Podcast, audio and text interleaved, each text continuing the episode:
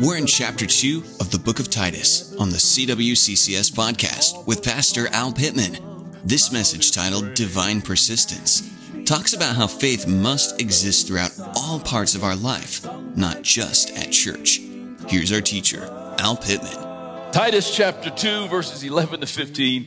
Our theme through the book of Titus has been setting things in order because the Apostle Paul, writing to Titus on the island of Crete, said, Set things in order. Why? Because God is not a God of confusion, He's a God of order. Set things in order within the church. So, thus far, through our study, we have considered uh, those things that need to be set in order, and that is, we considered the fact that to set things in order, you have to have common faith. It requires godly leadership. We talked about that. We talked about sound doctrine last week. And now, today, divine perspective. To have things set in order, we need divine perspective. Perspective is important. The definition for perspective is a particular attitude toward or way of regarding something, a point of view. Uh, there's a lot of people out there today in our culture that have a lot of different perspectives that are just wrong. Amen. The Bible says, thinking themselves wise, they've become fools. And there's a way that seems right unto a man, but it leads to destruction. But they have their own perspective based on their own opinion. The perspective of the believer should be based upon Jesus Christ. As followers of Christ, we cannot be effective with the wrong perspective. Amen. You didn't get that one. Let me write it, say it again. As a follower of Jesus Christ, we cannot be effective. We cannot bring glory to God in this world if we have the wrong perspective. As the saying goes, perspective is reality. Christ is the believer's reality. The Bible says in Philippians chapter 1, he says, Paul writes there and says, For to me to live is Christ We'll just chew on that for a little bit. Can we say it out of our own lives? For me to live is Christ, and to die is gain. That's perspective, divine perspective. I think this message is important because it provides us with what I call a reticle of faith. The reticle of faith. well, what's a reticle of faith? Well, I'm glad you asked. A reticle, for those of you who are in the, you know, who hunt or those who, who are in the uh, um, business of, um, uh, you know, arms and that type of thing, firearms, you know that reticle is the crosshairs or aiming point in your field of view in a rifle scope. The crosshairs. You got to get the target in the crosshairs, right? To hit what you're aiming at. It is the two lines, one horizontal and the other vertical. And Paul, here within our text, is going to talk about the horizontal line of the believer and the vertical line, if you will, of the believer that will enable us to have divine perspective here on earth. So in our text, he, his exhortation really serves as a recalibration of the believer's perspective by setting our faith firmly within or solidly within the crosshairs, if you will, of two things the horizontal line I refer to as grace, and the vertical, our blessed hope. Today, the church desperately needs divine perspective, I would say. Well, all that is going on in the world, we need divine perspective. Amen? And one way to gain that divine perspective or perspective today is by considering the early church of yesterday. A lot of times when I kind of start freaking out in my own mind, going, Lord, we need to do something. Sometimes people come to church saying, the church needs to do something. You know, we're all riled up. God reminds me that this is not his first rodeo. It's mine, it's ours, but it's not his. Uh, the early church, they faced political, international, and economic upheaval. In addition, they were severely persecuted. And yet, they earned the reputation in Acts chapter 17 of being those who have turned the world upside down. Without the internet, without iPhones, without multimedia. They turned the world upside down. What made their lives, I must ask myself today, so impactful? And I have to come back to the fact that they had a divine perspective. Before the church can turn the world, our nation, and even our community upside down, the church must be right side up.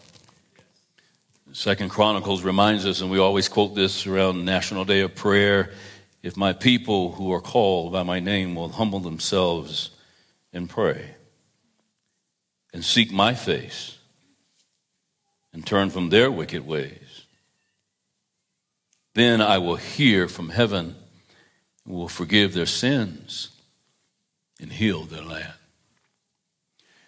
Here's the thought behind that that if, you know, we will not, I should say, we will not humble ourselves, we will not pray, we will not seek the face of God if we do not have a divine perspective. If Christ is not our hope, if our life is not centered on the crosshairs of divine perspective, crosshairs of faith. For the believer, divine perspective must begin with possessing a present faith. Present faith, keep that in mind. Present faith, a faith that impacts our living horizontally, if you will. Paul mentions that here in verses 11 and 12. You read along with me, verse 11. He says, For the grace of God that brings salvation has appeared to all men, teaching us that denying ungodliness and worldly lusts, we should live soberly, righteously, and godly. When? When we get to heaven? In this present age. It's a right now faith, present faith. Faith without works, the Bible says, is what? It's dead. Absentee faith in a believer's life distorts our perspective on how to live life in the horizontal here on earth. It, it, it, it sentences us without a without faith, living or trying to live life without faith, trying to do it on our own. It really sentences us to a lukewarm existence. Present faith is not something that we kind of, you know, build up ourselves. Present faith is actually, according to our text, is sustained by the very grace of God, by God's grace. Let's look at what Paul means here. First, Paul mentions three aspects of God's faith. Let's look at that, or God's grace, I should say, of God's grace. Let's look at that first. Grace by which our faith is sustained we need grace to sustain us. Amen. Thank God for his amazing grace. Grace. The grace of God. you know, G R A C E, you know, the uh, acrostic for God's riches at Christ's expense. We need his unmerited grace in our lives. And so he sustains us according to his grace to live in this horizontal reality that we're in here on earth. Three aspects of God's grace that Paul gives us here, and that is that number one, grace brings salvation. He says here within our text, uh, verse 11, he says that uh, denying ungodliness, uh, I'm sorry, in the beginning, for verse 11, for the grace of God that brings salvation. Grace of God brings salvation. Of course, uh, Ephesians 2 verses 8 and 9 by grace you have been saved and that through faith. It's not of yourself it's not of works lest any man should boast. By grace we have been saved through faith not not of ourselves. So grace brings salvation thank god. We have salvation in christ. The second thing is that grace was manifested. He says that this gospel this grace was manifested Uh, it appeared to all men. It was manifested. John chapter 1 tells us that the Word became flesh and dwelt among us. The Word being Jesus. And we beheld, the Bible says, His glory full of grace and truth. That's Jesus. So grace was manifested. Grace brings salvation. Grace was manifested. And thirdly, grace is our teacher. Now I'm going to hang on this, this point for a while. Just kind of park here for a while. Grace is our teacher. Now we, we all need God's grace. Thank God for his grace. But you ever think about grace as being a teacher? Grace is a teacher. Grace teaches us as we're living in this world if you will, horizontally uh, in this world. We need God's grace in our interactions with other people and other situations in this world. Do you agree with that? And so we need grace. And Paul says, grace is our teacher. Why do I say that? He says uh, here that grace uh, teaches us uh, to teaching us, verse 12, teaching us what? That we should deny ungodliness and worldly lusts. Amen. That is the primary thing that the that grace of God teaches us because we need God's grace because none of us have arrived and, and, and God is still working on us. Amen. And he's teaching us by his grace to, to deny ungodliness and worldly lusts. And I don't care if you're six or 60, amen, or 70, or 80, do I need to keep going? We still need to be taught. We still need God's grace. talks about ungodliness here. What is ungodliness? Well, there's other, many definitions. I broke it down to this, and that is that anything which causes me to count God out. Anything that I do to say, God, I don't need your help in this, I got this one. Lord, I'm going into this bar right now. You can just stay in the car. I'll be right back. It's ungodliness. Living without God. Counting God out. And then lust. What is lust? Well, you know, everybody knows what it is, but it's greed. It can be lust, uh, greediness for money. It can be a sensual uh, indulgence. It can be the lust for power, etc. The things of the world, lusting after the things of this world. These two uh, agents of the devil have really rendered many believers who have lost all perspective, lost their divine perspective, has rendered them ineffective in the kingdom of God. And they have gone back into the world because they why? Because they've lost perspective. This is why divine perspective is so important. But worldly uh, or ungodliness and worldly lusts will keep us, will rob us of our divine perspective. Why? Because it's all about ego. You know the acrostic for ego. EGO, edging God out. Those things where you cannot have those things and serve God at the same time. You cannot serve, Jesus said, two masters. One master wants you involved in ungodliness and lust, and the other wants you involved in that which glorifies God. The Bible says in 1 John chapter 2, verse 16 to 17, it says, For all that is in the world, the lust of the flesh, the lust of the eyes, and the pride of life is not of the Father, but is of the world. And the world is passing away, and the lust of it. But he who does the will of God abides forever. Everything's passing away. Heaven and earth, the Bible says, will pass away, but God's word will never pass away. We need to keep the proper perspective so that we prioritize our lives to focus on that which is eternal rather than just the temporal. There's nothing wrong in enjoying temporal things. Amen. I love temporal. You know, give me a temporary vacation in Hawaii. Hallelujah. Amen. There's nothing wrong in enjoying the, the, the, temporal or, or you get a new car or whatever it is. There's nothing wrong with that. But our hope is not based upon that. Amen. Uh, we're not hoping. That's not where our strength is. That's not where life is. You're not living unless you're driving this car or you're eating this candy bar or whatever the world says, you know. No, I'm alive in Christ. I have an eternal focus. And those things, people who live for God, who do His will, they will abide forever. Thus, the grace given by God to teach us, because He's teaching us what? Remember, to, to deny what? Ungodliness and worldly lust. The grace given to us to teach us it's not cheap grace because it will cost us. When God's dealing with you in your life about the ungodliness and, and, and the lust in your own life, amen. We all have propensities and things that we have to wrestle with. It will cost us something. We're not talking about cheap grace. Cheap grace says, oh, God just loves you and it doesn't cost you anything. No, it costs you. Jesus said, if you're going to follow me, you've got to lay your life down. You've got to pick up your cross daily. Deny yourself, pick up your cross daily, and follow me. Did he not say that? Amen. And your flesh is saying, mm, I don't want to. and it cost us. I like what Dietrich Bonhoeffer said. He said, and I quote, cheap grace is preaching forgiveness without re- requiring repentance, baptism without church discipline, communion without confession. Cheap grace is grace without uh, discipleship, grace without the cross, grace without Jesus Christ living and incarnate. Close quote.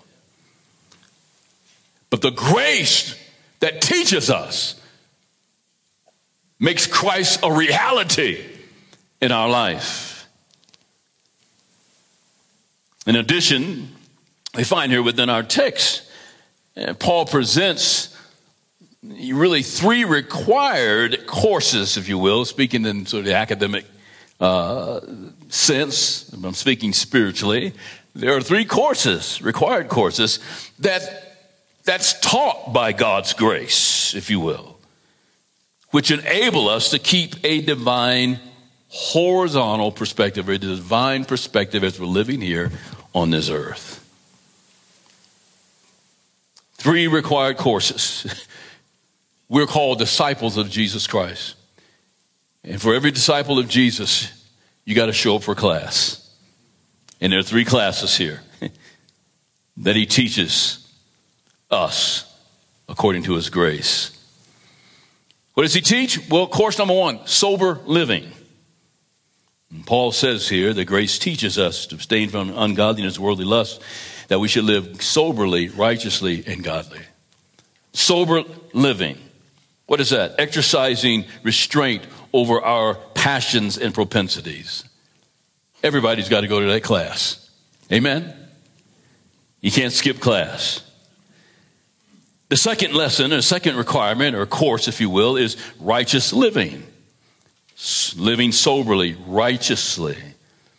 Righteous living, that means just behavior in every aspect of life. I don't treat people differently because of their, the color of their skin or their economic situation. I, I don't, I don't do business underhandedly. You know, I'm just in all of my behavior. Why? Because justice is a big thing with God. And so, as believers, we need to behave in a just manner. That's something the Lord has to continually teach us. Here's a third class that every one of us will have to take, and that is godly living as well. What does that mean? That simply means reverential devotion to God. In everything that I do, I revere the Lord. In other words, I acknowledge His presence in everything that I'm doing. So, those three courses we're all going to have to take, and you can't drop out. Amen. You know how the Holy Spirit works. You know how the Lord works in our lives. He's teaching us according to His grace. You know, He's given us grace, you know, to take the courses. And if you skip a class and you show up, you say you skip, you know, sober living, you know, when you come back to class, He's going to say, okay, open your books. And here's the book, the Bible.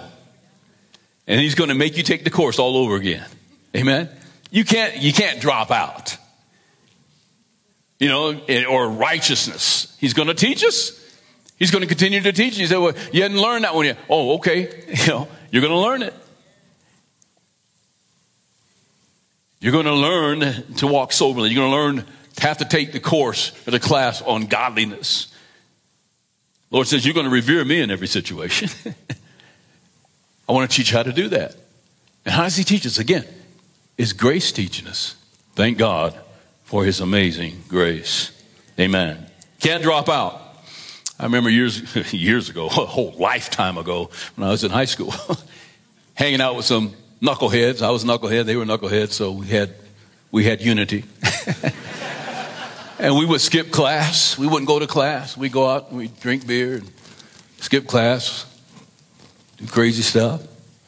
And uh, we were all taking the same uh, algebra course, and I thought everybody was flunking out. We were just laughing. Hey, what'd you get on the test? I got an F. What'd you get an F?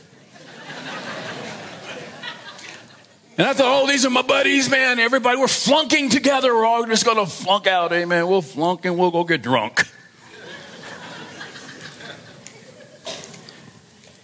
yeah, I was, I was a piece of work. Anyway, grades come out, algebra class. Every one of my friends passed but me. And I was mad at the teacher. And it dawned on me, it's like, you know what? Don't be mad at the teacher, be mad at yourself. You've got to get it for yourself.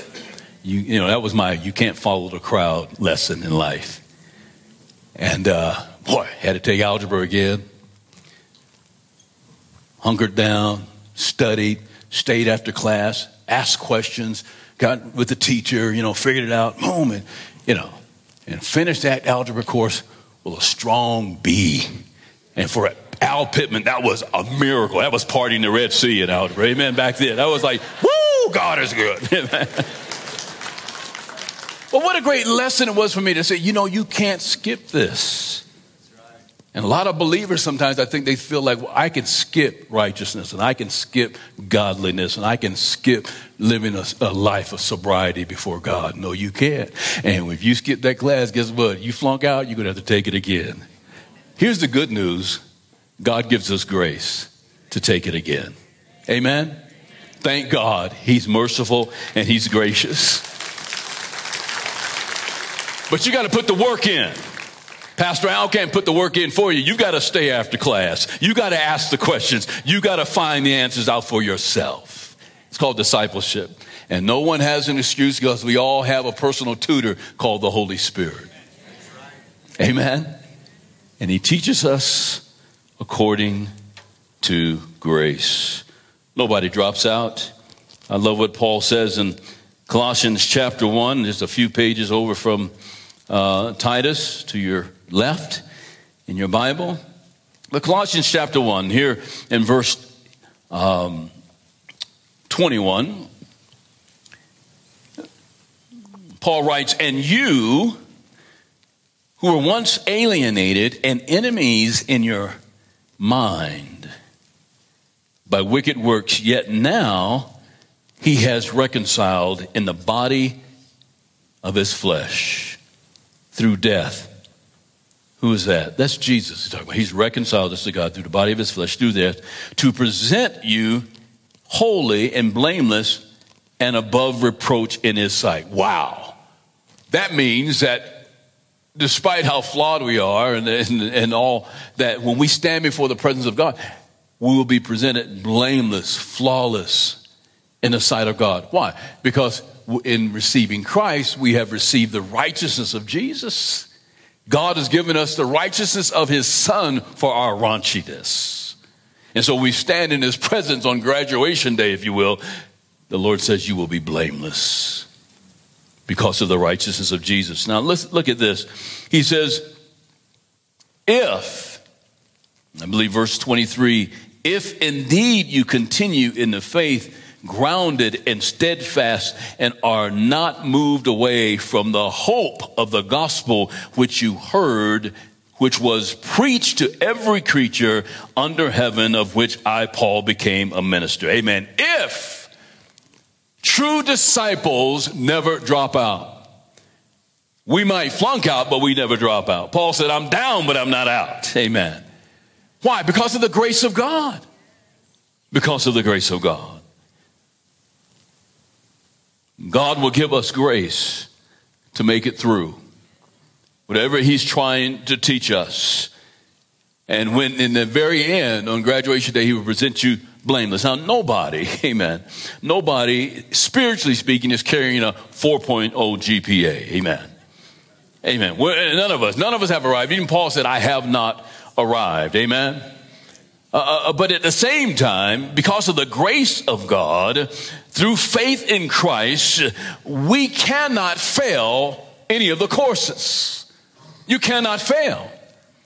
You're going to pass all these courses. Then in the very end on graduation day, he's going to present you blameless before the very presence of God. How does that happen? By God's grace. By the grace of God. Even Paul the apostle, a lot of times we think the apostles and the people of the Old Testament were different than us. No, they were just like us. They had hopes and dreams. They struggled with all kinds of things. Even Paul had this thorn in the flesh, the Bible talks about that he had. This something that God allowed to buffet him, the Bible says. And he just, he said, Lord, I prayed three times, Lord, take this thing away from me. And the Lord did not. And so Paul was feeling like he had failed the course. God has given up on me. How can God possibly use my life? And then the schoolmaster Jesus showed up one night. In 2 Corinthians chapter 12 said to Paul, My grace is sufficient for you, for my strength is made perfect in weakness. And Paul said, Therefore, most gladly I will rather boast in my infirmities, that the power of Christ may rest upon me. Therefore, I take pleasure in infirmities, in reproaches, in needs in persecutions and distresses for Christ's sake. For when I am weak, then I am strong. You hear what Jesus said? Remember, he teaches us, grace teaches us, and he showed up to Paul, who felt like a failure probably, and he said, Hey, don't worry about it. My grace is sufficient for you. I haven't given up on you. And when you are weak, you're still strong. When you are weak, you're still passing the test. Not because of who you are, your performance, but because of what I've already done for you, Paul. Amen. Thank God for his grace.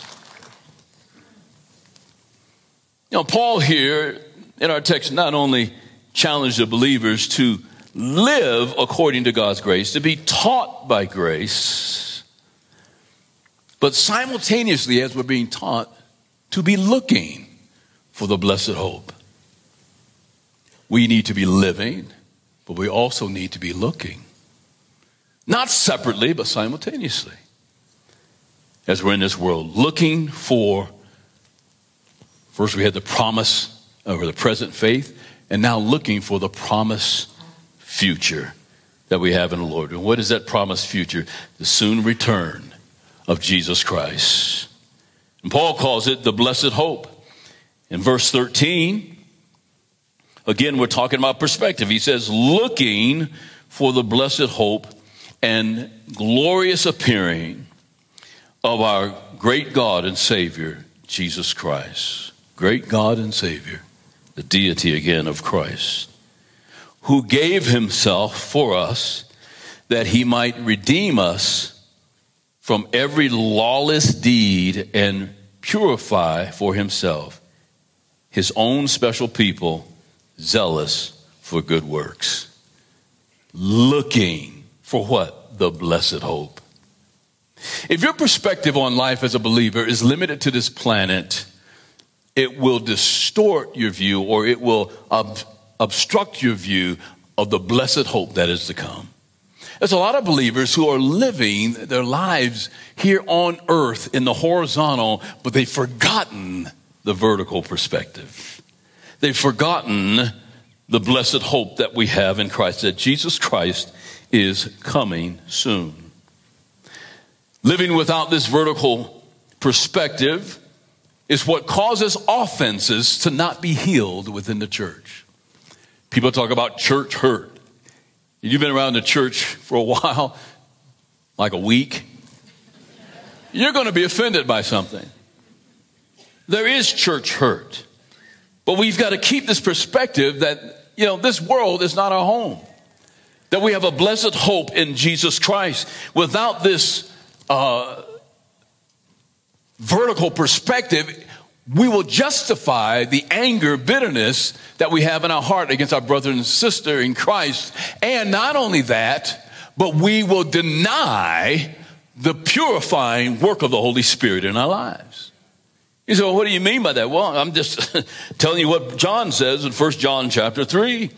As he says, Beloved, now we are the children of God, and it does not yet appear, or yet not yet been revealed what we shall be, but we know that when he is revealed, we shall see him, shall see him, or we shall be like him, and we shall see him as he is.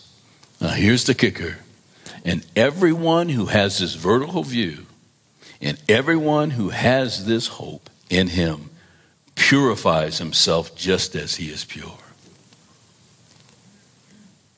Everyone who has a vertical perspective that Jesus is coming soon, we have a blessed hope. We want to purify ourselves just as he is pure. I mean, think about it. What if we all knew Jesus sent us all a text to the church and said, I'll be back in, let's say right now, 30 minutes from now? What would you do differently? What would happen in the church if Jesus texted us and said, I'll be back in 30 minutes? You know what? I'm going to tell you what's going to happen. Revival would break out. Amen. Restoration and renewal would happen. People would get on the phone and call people and say, hey, you know, I just need to ask you to forgive me. Husbands and wives would make up. Amen. I know you were fighting all the way to church this morning, but you would make up. We get things right. We delete some things off our computers. If we knew Jesus was coming in 30 minutes. And I would venture to say, if we knew he was coming in 30 minutes and nothing changed in your life, I wonder even if you've been born again that you don't even belong to him. Because his sheep, they hear his voice and they follow him. Amen. So, you know, I wonder, you know, but then we go, whoa, yeah, Jesus coming 30 minutes. Woo. One thing, Jesus will save us from Pastor Al's message. But that, anyway, we have to sit here for nothing. But, you know, but if he was coming in 30 minutes, man, whoa, look at what would happen. But that's exactly how God wants us to live. He wants renewal and revival and restoration to be a common experience in the house of God because we have a vertical perspective of our Lord. Amen? Oh, give him praise and glory. Amen? That's what happens when we really believe he is coming back. I want to get it right, not just, you know, when I hear the trumpet sound, I want to get it right now because I have a vertical perspective living here on earth that Jesus is coming soon.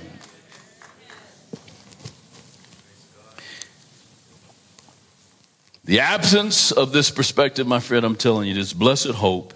If you've forgotten your blessed hope, when we find an absence of this blessed hope within the church, we will find believers who are more concerned with what pleases them rather than what pleases God.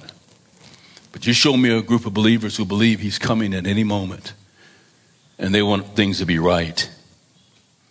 In verse 14, Paul gives us really a threefold or synopsis, I should say, of the gospel. And there's three things that he mentions here. And the reason he mentions them is that because this is the basis for our blessed hope in the Lord. In verse 14.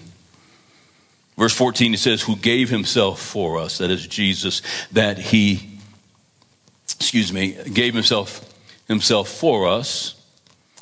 And get my eyes adjusted here, that he might redeem us from every lawless deed and purify for himself uh, his own special people, zealous for good works. Really, we have the gospel there, a synopsis of the gospel. Why do I say that? Number one, and, and, and by the way, again, the, the basis for our blessed hope in him. Number one, Christ gave himself for us. Amen. That's the gospel. He died on a cross for our sins. He took our punishment upon himself. Romans chapter 5, verse 8, of course, says, But God demonstrated his own love toward us, and that while we were still sinners, Christ died for us. The second thing he mentions here that's a synopsis, synopsis of the gospel is that he redeemed us from sin. He not only died on the cross, oh, isn't that wonderful Jesus died on the cross, but he did so and, and shed his blood so that we could be free from every lawless deed from our sins. He redeemed us from our sins. Romans chapter 6, verse 23 For the wages of sin is death, but the gift of God. The gift of God. You don't earn it, you don't deserve it. He gives it to you as a gift, is eternal life through Jesus Christ our Lord. Again, a synopsis of the gospel. The third thing he mentions here he said, Christ purified us for himself. We do not live unto ourselves. because we have this blessed hope that He's coming soon, but we live unto God. He purchased us for Himself. 1 Corinthians chapter 6, verses 19 and 20. and Paul writes there, Or do you not know that your body is the temple of the Holy Spirit? The Holy Spirit lives in you. Who is in you? Whom you have from God, and you are not your own. Amen? Well, we need to remind ourselves that now this is again we're talking about perspective. You are not your own, for you were bought at a price. Therefore, glorify God in your body and in your spirit, which are God's. Amen. He has redeemed us for himself. We belong to him. Our blessed hope is secure, therefore. And Paul points this out. You know, hey, Christ came and, you know, he died for us. He washed away our sins. We belong to him. And because we belong to him, we have this great assurance in him. We have this vertical perspective because you know what? Uh, we don't preserve ourselves. We don't sustain ourselves. We don't belong to ourselves. But because we belong to him, we know that he will come again for us. Why? Because we are not our own. We're his. You are God's property. Amen? And he's not going to leave you here. And so the Bible talks about the great day will come when the Lord will, will, the trumpet will sound and the church shall be raptured off the face of the earth because we belong to him. He purchased you. In other words, you're his stuff. You know, when you got your stuff, you know, somebody get your stuff, you're like, hey, that's my stuff. I paid for that. I want my lawnmower back, neighbor, you know. That's your stuff. He purchased you. You belong to Him. And so I know I can rest in my vertical perspective, my blessed hope in Jesus, because I belong to Him and He's going to come back for me. Amen. Thank God. Thank God. Now, by way of conclusion, verse 15 really wraps it all up because he says in verse 15 of Titus chapter 2, Paul says, Speak these things. What things? Things we just went over. Don't be shy about these things. Speak these things. Speak these things, exhort and rebuke with all authority. Let no one despise you. Speak these things. He's talking about grace that teaches us, grace that we live by here on earth, and the blessed hope by vertical perspective, a perspective of grace on earth, perspective of our blessed hope. Jesus coming back. Guess what this sign makes? The crosshairs that we're to be focused on is the cross. The cross is our perspective as we live in this world. With this perspective, we can face personal problems with this perspective we can face the pandemic with this perspective. We can face politics with this perspective. We can face persecution with this perspective. Amen. This is a divine perspective that enables you to live as a conqueror through Jesus Christ. That they may say of us, as they said of the early church, these are they who have turned Colorado Springs upside down is through the perspective of the cross.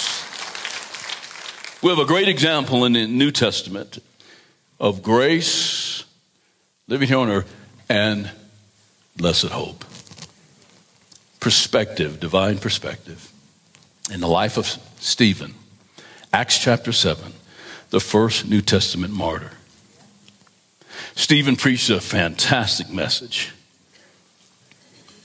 It's an excellent study in in, uh, in preaching, how he presented that message. And of course, at the end of the message, he told them to repent. People don't mind you preaching, but don't tell them to repent. Well, they didn't like it. So he took up stones to stone Stephen to death. And in his martyrdom, we find a divine perspective. We find grace. Now, again, they're throwing stones at his head, they're stoning him. But he had his divine perspective. He knew who he was, he knew where he was going. And the Bible says is regarding the horizontal perspective, grace, living here in this world. We need grace to deal with folks. We need grace to follow God. We need God's grace. Amen. Rocks coming at his head. Amen. The Bible says he declared, Lord, do not charge them with this sin. That's grace. That's the grace of God that enables us, as Jesus said, to love our enemies, to love those who use you, who despise you. That's the grace of God. See, people aren't impressed by the fact that you can argue them down. They are impressed by the grace you extend to them. Why? Because God extends grace to you, and when you extend it to other people, they're like, What do you have? And here, being stoned to death, Stephen says, Do not hold this sin against them. What kind of mind is that? But a mind that is resting in the grace of God. You need grace to love your spouse. You need grace to love your boss. You need grace to love your neighbor. You need grace to love one another. But with God's grace, we can do that. Paul said, I can do all things through Christ who strengthens me. Amen. We're without excuse. So, with grace in his heart, you're stoning him to death. Grace enables you to, to see past the rocks people are throwing at you and to see their need. They needed Jesus. Stephen knew that, and he said, Do not hold this sin to their charge. That's the horizontal. Where's the vertical? Here's the vertical. He's being stoned to death. Did I, did I say he was being stoned to death?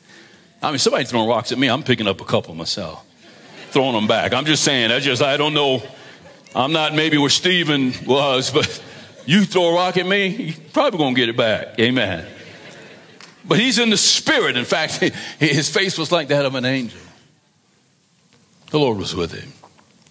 Here was his vertical, blessed hope, his vertical perspective. As they were stoning him, the Bible says, he said, Look! He thought everybody could see it, but only he could. Everybody can't see what you see. He said, Look! I see the heavens open and the Son of Man standing at the right hand of God. They're stoning him. And he says, Look, whatever he saw, this blows my mind. Almost brings me to tears. Whatever he saw was so much more glorious than anything we can experience in this life that the rocks no longer mattered. The hurts, amen. Praise the Lord. The hurt, the pain you've experienced in this life no longer mattered because of his vision of Jesus. Not seated at the right hand of God, but standing. God stands for those who have a blessed hope in him. Amen. He was standing for him. I love that. What a great example of the horizontal perspective of the believer living by grace and the vertical perspective of the believer trusting in the blessed hope to come. With that, we can be more than conquerors through him who loved us. Amen. And now we go into communion. Communion reminds us that the cross is the crosshairs of our faith, by which we live by grace and by which we look for the blessed hope. You ever lose perspective? Shortest way back is remember the cross. And if you will, then you will live as an overcomer through the one who overcame the world. Father, we thank you for your word today. Help us, Lord, to live with this divine perspective, to not be overwhelmed by worldly opinions or ideologies. If you're here today or you're watching online, you have never given your life to Jesus Christ, I'd be honored in the Lord to lead you in a prayer to receive Jesus Christ as your Lord and Savior. Right there, wherever you're watching from, at home or wherever it might be, on your iPhone somewhere, or whatever, I pray that God would bless you. If you want to receive Jesus Christ as Lord and Savior, you can bow your head and repeat this prayer. If you're in this auditorium, in this building, you can do the same. Bow your head and simply repeat this prayer after me. If you want to know Christ, if you want to know your sins are forgiven, if you want to know the blessed hope and the glorious grace of God, would you simply pray this prayer? Lord Jesus, I believe you are the Son of God. I believe you died for my sins. And I believe that you were risen from the dead. Forgive me for all of my sins. I receive you today as my Lord and as my Savior. In Jesus' name, amen. Thanks for catching today's episode of the CWCCS podcast. If you haven't already, hit subscribe in your favorite podcast app so you never miss an episode. And if this message hit home for you, share it with a friend. You can also support this ministry and these free teachings by visiting cwccs.org and click on Give. While you're there, you can also find the full archive of teachings from Pastor Al Pittman by clicking on the sermon's link. That's cwccs.org. This podcast is presented by Calvary Worship Center of Colorado Springs.